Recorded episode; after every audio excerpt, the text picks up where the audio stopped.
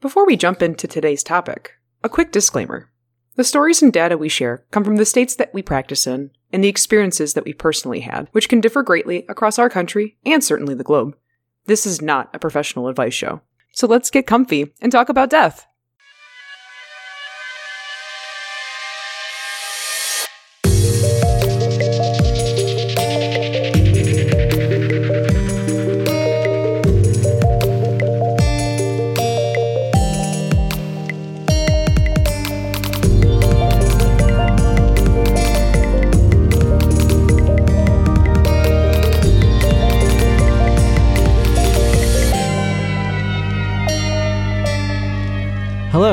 Welcome to Mort Mic, a down to earth discussion on death and dying. I'm Jem. And I'm Red, and we're your educators of the existential this week. Yeah, so today our topic is going to be a little bit um, educational. There are many, many, many professionals in the death industry. So we kind of wanted to give you sort of a death industry, death professional 101 lesson here today. We wanted to make it a point early on in the podcast to give all of our listeners the crash course in death care occupational definitions because there are so many jobs within it, and you might not realize that they exist or even what a specific job title does. So there's an incredible amount of vocabulary that pertains to funeral industry and is oft unknown and many times confusing for those who don't interact with it on a daily basis. Some terms are completely interchangeable or archaic or different entirely. We also want to point out that every state is different. Every country in our world is different. So a lot of our experiences we had in our states that we've practiced in. Um, so I know we try to educate ourselves in a lot of the state laws, but reading state law isn't really a pastime that we like to do very often. You know, just realize that we're doing our best, but there's a lot, a lot of variation within each and every state, which is really crazy. And we're going to talk about that a little bit more. And I also want to reiterate that we are not a serial podcast. So you can, you know, miss a couple weeks, jump back in, don't worry about it. Um, we just wanted to get kind of the, uh, I guess, dirty work out of the way first. As they say, it's a dirty job, but somebody's got to do it. so, like I said in the last episode we did, I was totally unaware of funeral directors and really any sort of death professional. I think unless you are directly dealing with death in your life or you have before, uh, these people aren't really at the forefront or even the back front of your mind. uh, let's set the scene. So you are a perfectly healthy 120 year old, happy, loving person in your beautiful home. You decide to go outside and water your flowers. All of a sudden, everything goes black. You just had a stroke. You're dead. What happens now? Your dog walker finds you on your perfectly manicured lawn and calls 911. So the police are the first people that are going to respond to scene. As you know, the policemen are first responders. They are not death professionals. They deal with death a lot, um, but they are absolutely not death professionals. So who do the police call? They call the medical examiner or the coroner. These terms you probably heard before in, you know, TV shows, case reports, whatever, cold case files.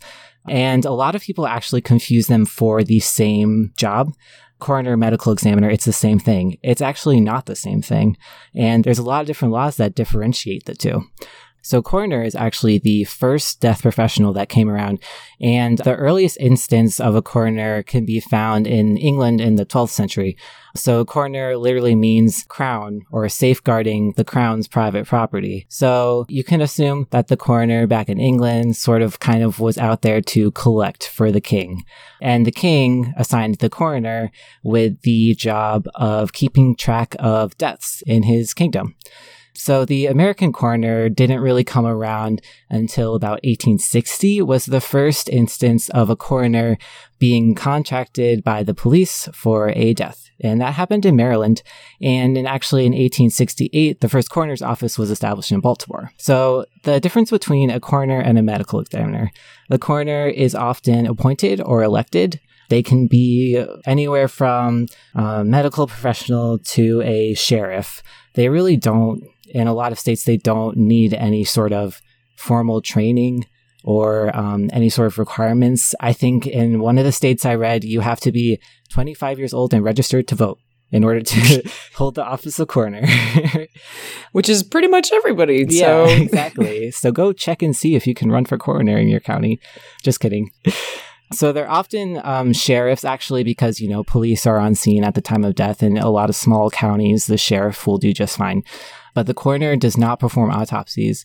So the role of medical examiner came around in 1877, just 10 years later in Massachusetts, was the first instance that a coroner asked a medical examiner for help. And the first medical examiner office was established in New York City in 1918. So a medical examiner is a medical professional that is almost always a physician.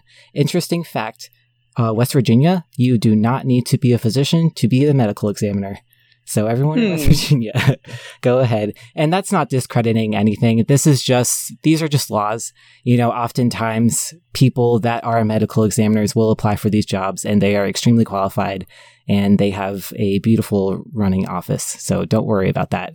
So basically, the medical examiner can be any sort of physician. And especially smaller areas, it doesn't necessarily have to be a pathologist.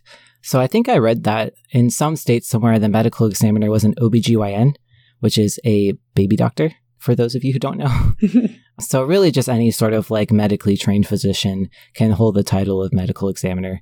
Like I said in the beginning, there's a lot of different laws, state laws, county laws. So there are 16 states that have a centralized state medical examiner. What this means is that there's one medical examiner for the entire state. First started in Virginia, actually. So the state is notified of every single death that happens within the state there are sort of like branches of local medical examiners that will handle these cases because obviously the state medical examiner is not going to handle like thousands and thousands of deaths on a daily basis. I don't know how many people die on a day in Virginia. I haven't been there in a while. um, and um, so that's centralized state medical examiner, one huge medical examiner kind of overseeing everything else, has ultimate authority in the state. There are six states that are county or district based medical examiners. This includes Michigan and Texas. Um, what this means is that each county has their own medical examiner, and this medical examiner has ultimate authority over all of the deaths that happen in their county. 14 states are county based with a mix of coroner or medical examiner systems. These are California, Washington, Ohio. So what this means is that each county either has a coroner or a medical examiner, depending on what their, you know, specific needs are and how their government system is set up. 14 states have only coroner systems. So this would be Colorado, Louisiana. And if you're interested to see like what your state is kind of, you know, handling or what's going on with your state medical examiner's office, you can go to the CDC website and uh, look up your state. It's actually really cool to see all the different states and like how they kind of handle their uh, death situations. So, in modern times now, a lot of medical examiners are also pathologists or forensic pathologists. And what this means is that you're a doctor that studies and specializes specifically in pathology, which is the study of diseases. So, what you spend your entire schooling career is learning every disease, how it affects the human body. So, you can see obviously why these people are specialized to kind of figure out uh, why you died, what's going on, and to be able to sign a death certificate and give you a cause of death. One of the accrediting agencies for medical examiners is called NAME, N A M E, and they are one of the biggest accrediting agencies for medical examiners' offices, but only 42 offices in the whole country are accredited by NAME, and I work in one of them, just saying. um, and, but that's only, uh, those offices only service 23% of the population.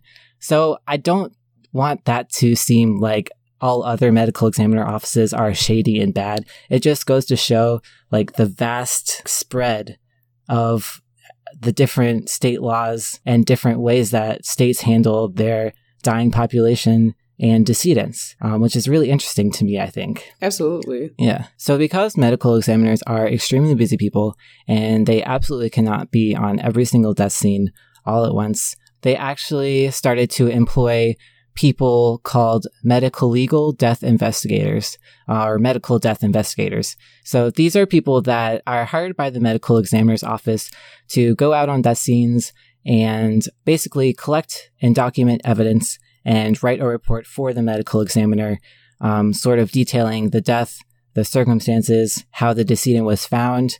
They are required to take pictures for the medical examiner they are often required to talk to the family. In some states, instead of the police uh, notifying your family members that you passed away, the medical death investigator will often go out and do that. So these are extremely important individuals. And I say that because I am one. and I absolutely love my job. There is no uh, requirements really to be a medical death investigator. You have to have a somewhat of a background in, you know, death or caring for people on a medical level or forensic science, something like this just to have those basic requirements to get hired and get the job. And then they train you on the job to basically become a professional death investigator, almost at the level of a medical examiner, because you are the eyes and the ears of the medical examiner when you're on the scene by yourself with the police. So there's another accrediting agency that controls the education of death investigators. It's called the American Board of Medical Legal Death Investigators. You could look it up online. And it was actually founded in 1998. Before then, there wasn't really any sort of requirements or uh, certification for death investigators. So you can see how this is like a recent development and everything's getting more streamlined and we're having um, certification requirements for these kind of really touchy situations. So the last people that you're going to see at your death scene are either the funeral home, which Red will take over shortly, or the body removal service. And this was another job that I had for many years. So this is often a third party company that is a totally separate company from the medical examiner, from any funeral home. It's basically just a person that owns a bunch of vans and they contract out their services so that funeral homes and medical examiners can get their bodies where they need to go. So if the death investigator is not taking the body to the medical examiner's office themselves, they will often call these body removal service companies and they basically show up and put you in a body bag and take you on your merry way to the medical examiner's office. Once you get to the medical examiner's office, there's going to be a determination whether you need an external examination, which is basically the doctor will look over you, make sure everything's okay, make sure you don't have a bullet hole in you somewhere hiding. or they will determine if you need an autopsy. If you are at the medical examiner's office for medical examiner reasons, um, this will be a forensic autopsy. And taking a step back, uh, medical examiners are only responsible for deaths that are sudden, unexpected, tragic in any sort of way, like an accident, you know, murders, suicides. They're responsible for these unexplained deaths because we need to know a cause of death and that is what the medical examiner or coroner is uh, here for. They're supposed to determine cause of death and sign the death certificate. That is their whole entire job in one sentence. So basically, if it is determined that you need a forensic autopsy, um, the medical examiner has the authority to do that autopsy without the permission of the family. Obviously, if your medical examiner cares about families and cares about the decedent's loved ones. He will uh, work with the family to do whatever they think is best. But ultimately, if, you know, say your grandma was murdered and your family doesn't want an autopsy, she probably will still have an autopsy. And that also looks very suspicious. Yeah. Right. So the point of an autopsy is to determine the cause of death, um, to sign the death certificate. And actually, while doing research for this um, episode we're doing here, there's actually a crazy, like, really cool history about death certificates. I don't know if you know anything about it, Red, but uh, basically, death certificates came about back when the Black Plague was happening in 1512. That was like the Black Plague happened, and then everyone was like, uh, we should probably try to keep track of all these dead people. So they were called um, Bills of Mortality, which is a really cool band name if any of you guys have ever need one like that. But that's basically where death certificates came from, and that's why we have them today. So after the medical examiner determines cause of death, uh, what happens next? Where do you go? You can't just stay in the morgue forever. So this is where our wonderful funeral directors come in. Thank you. Thank you. take my bow now. Um, so with the funeral home side of death care, the easiest way to break it up, since there are just an incredible amount of jobs within funeral homes themselves, um, I'm going to put it into three categories of like licensed staff, certified staff, and unlicensed staff. So many of the following titles that I'm going to be uh, talking about may not be present at every funeral home because the smaller the firm, the less specialized staff are needed. So the individual is more responsible for multiple tasks. So I'm just going to be talking about the most common jobs and their functions within a funeral home. Our funeral director, that's the term that you're going to hear the most. That is the most modernly accepted term, and it often covers um, both licensed funeral directors and uh, dual licensed staff, so funeral director embalmers. Funeral directors handle the at need arrangements with client families and merchandise selections, and they do follow up and planning of uh, funeral events and then the conducting of funeral services themselves. Many states have separate licenses for funeral directors and embalmers. So a lot of people just might only have the embalmers licenses. These staff coordinate transfers of the deceased into the funeral home's care. They also handle preservation of remains and presentation of the deceased, which is dressing, casketing, cosmetizing, and sometimes restoration, depending on uh, if there is any trauma present in the case. Mm-hmm. Um, so when you you might you know hear those terms modernly, but there are some other terms that you might be familiar with, such as mortician and undertaker. And so what a mortician is, this is the pinky in the air term for a funeral director. it was coined around 1895, and it was during a meeting of Funeral Directors Association of Kentucky. And basically, it's a combination of the word mortuary and physician. This is actually my favorite term. Um, I think it's a little more macabre, which is why I like it. But I think That's, yeah, that's really funny to me, to be honest. yeah, definitely. So, um, but I think for the same reason is why it's not really used very often because it is a little bit darker. Um, but I, I, think some states actually might consider dual licensure. So, being a funeral director and embalmer, they might actually use the term mortician more often for a dual licensed person. Mm-hmm. Then unta- undertaker, that's the ye olde term mm-hmm. for funeral director, like origin stories term. It can be a little confusing of a term because the definition for the word undertake is just anyone who undertakes a task. So you could be an undertaker of a sandwich shop or, you know, an undertaker of a gas station. Like, mm-hmm.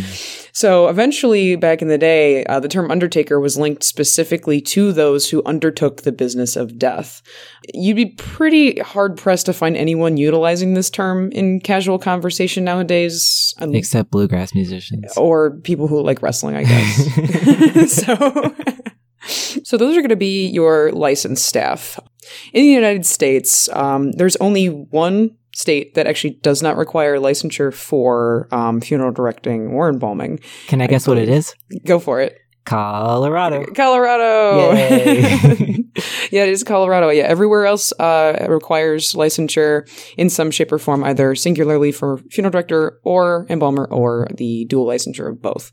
And as Jem had said, that does not make Colorado like a sketchy place to have your like loved one die. It's Absolutely. just that they have different laws, so you'd be well taken care of in any state by most funeral directors and embalmers, whether there's licenses or not. People get into this for the the right reasons. Oh, mm-hmm. I hope so. I, I would hope so too. so there's also um, support staff inside the funeral home that basically put a lot of work in behind the scenes to help funeral directors and embalmers do the events that we do uh, and run day to day operations. So during a visitation or a service, you'll have associates or greeters. These people swing the door, you know, quote unquote, swing the door, uh, mm-hmm. essentially just inviting people in and directing them, attending to anything that might be pressing during a visitation or a funeral.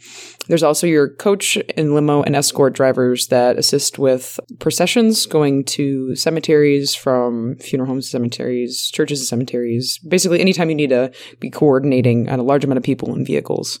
And then there's also certified celebrants that can help plan personalized ceremonies for families. Um, not everybody, and yet again, not every state has certified celebrants, but there are a lot of programs available for people to become certified. And basically, it's just to help you understand how to plan a really meaningful service. It's, it's actually a program that I want to attend at some point. I would love to do that. Yeah, that sounds nice. So there's also a lot of front of house support. I'm going to use that term front of house. Essentially, that is uh, staff that works with the general public. So there's administrative assistants, which are people who directly support funeral directors and follow up with tasks and family relations that the funeral director asks for. There's also daytime and nighttime phone attendants, grief support counselors, and actually sometimes grief support animals, which I would love to do an episode wow. on. yeah, I literally have never heard of that before, but I'm loving it. Honestly, you can go like just Google local funeral homes and look at their staff page, and sometimes there's a dog on there. Oh my god. it's really precious. But obviously, grief support counselors give people who are experiencing grief um, in any way, shape, or form tools to help deal with it. They can be certified, but not all of them are therapists. That's something that's important to remember. There's also pre planning advisors, which are people who help plan and secure funds for future funeral services. Um, yet again, these people usually need a certification, but aren't always licensed funeral directors. And lastly, uh, catering hosts and hostesses. Oh, of course, the food. is such, such an important part of any event, whether it's a wedding or a funeral. Absolutely. So now we switch to back of house support. So anybody who's dealing with care center things, basically not with the general population or very limited uh, interaction with the general population, especially client families. So you have um, transfer teams. Um, so if there's not a third party, like Jem had mentioned, that is contracted to um, do transfer of deceased, a lot of funeral homes will have people in their care center that are specifically uh, going to hospitals, going to medical examiners' offices to bring uh, loved ones into our care at the funeral home. And in case you didn't know, transfer is a fancy funeral safe word for basically bringing the body from point A to point B. That's a really good way to put it. Funeral safe, because I'm going to be using a lot of um, value terms like that that are a little softer for people to hear um, when you're making arrangements with them. So you're going to kind of hear both sides of funeral terminology from me and Jem. Mhm. So I think we should do an episode on that one too. Actually, I think that would be a great idea. Yeah. I actually fo- found it interesting when I was researching for this episode as well. I uh, have not worked in a state that has this yet, but some um, require transport teams to have some type of certification or licensure, which is pretty interesting, I think. But it's not a lot. I was gonna say when I worked at um, well, the funeral home when I was growing up, you had to be under the direction of a funeral director in order to do transfers. You couldn't hire a third party company. So if you have any questions about your state and the licenses that are actually necessary for funeral director, embalmer, transfer staff, or crematory operator, um, the best resource is going to be the NFDA uh, website, which is the National Funeral Directors Association website. It's just nfda.com. They have this really, really helpful PDF that has just a huge table of check boxes next to what's necessary. Um, it's extremely helpful. I looked at this many times when I was just getting licensed or looking into colleges, so highly recommend it. You also have crematory operators. Um, they obviously handle cremations and also can help with filling of urns and things like that. Not all states require certification for this as well. So then we also have office staff and kind of like a, an et cetera category for assistant staff, support staff. So accountants, HR representatives, death certificate processing, uh, graphics and printing department, IT support, maintenance staff like groundskeeping, fleet upkeep, repairs, and then housekeepers. There's a lot of people that keep things running behind the scenes, just like any other, you know, company or corporation. Yeah, I want to throw in that I totally forgot to mention, but there are absolutely these people involved in medical examiner offices as well. Exactly, because if you had to do what a medical examiner or a funeral director does and do all that, I honestly don't know how small funeral homes deal with it. Like, I really don't. To kind of explain some chain of command, there's going to be a location manager, which pretty much is always going to be a funeral director as well. Depending on like large firms with a lot of different locations, you end up sometimes having general managers or operations managers. And then at the very top sits uh, owners or like president CEOs. Sometimes they call themselves different things. Um, but yet again, pretty much all of these people are licensed funeral directors.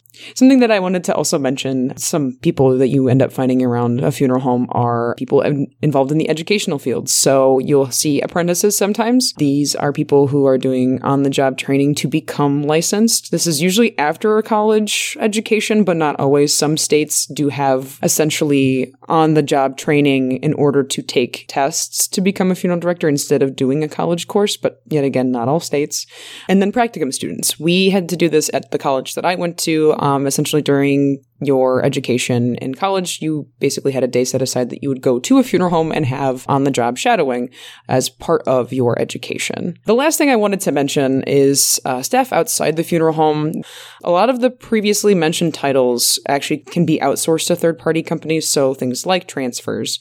An interesting term that I had found was desairologist. So these are people that can actually get licensure for hair and makeup of the deceased specifically. Oh, wow. I never knew that they had a name. Yeah. I just thought they were like dead people, hair people. Right. Because, I mean, um, some people, I mean, can just be hair, like just regular hairstylists with their own licenses, but there is specific licensure and studies towards the care of the deceased because it's so much different, you know, doing hair for a deceased person versus a live person. It really is. It takes some skill. Oh my gosh, so much skill. I can't do it.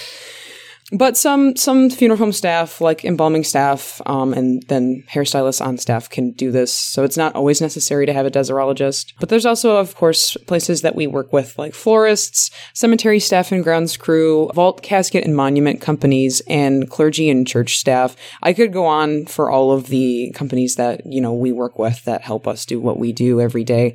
But uh, then this episode could go into next week. So Absolutely. this list by no means is exhaustive, but now I am. That was a lot. Yeah. Absolutely. Like you said, there are so many people involved in the death industry. If you are interested in being involved in the death industry, I can guarantee that there is a job for you. There were a couple of outlier jobs that I wanted to mention. I've heard of this term a couple of times before, but the death doula is the doula, the yeah. the death doula is this um, kind of new and up and coming thing that is sort of synonymous with the home death kind of like a death midwife, if you want to put it that way. I think they're called death midwives a lot of the time.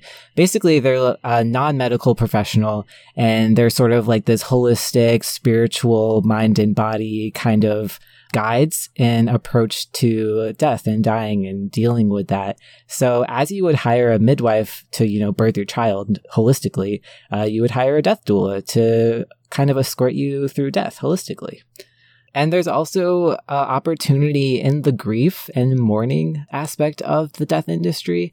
Interestingly, I have recently discovered this volunteer program called No One Dies Alone.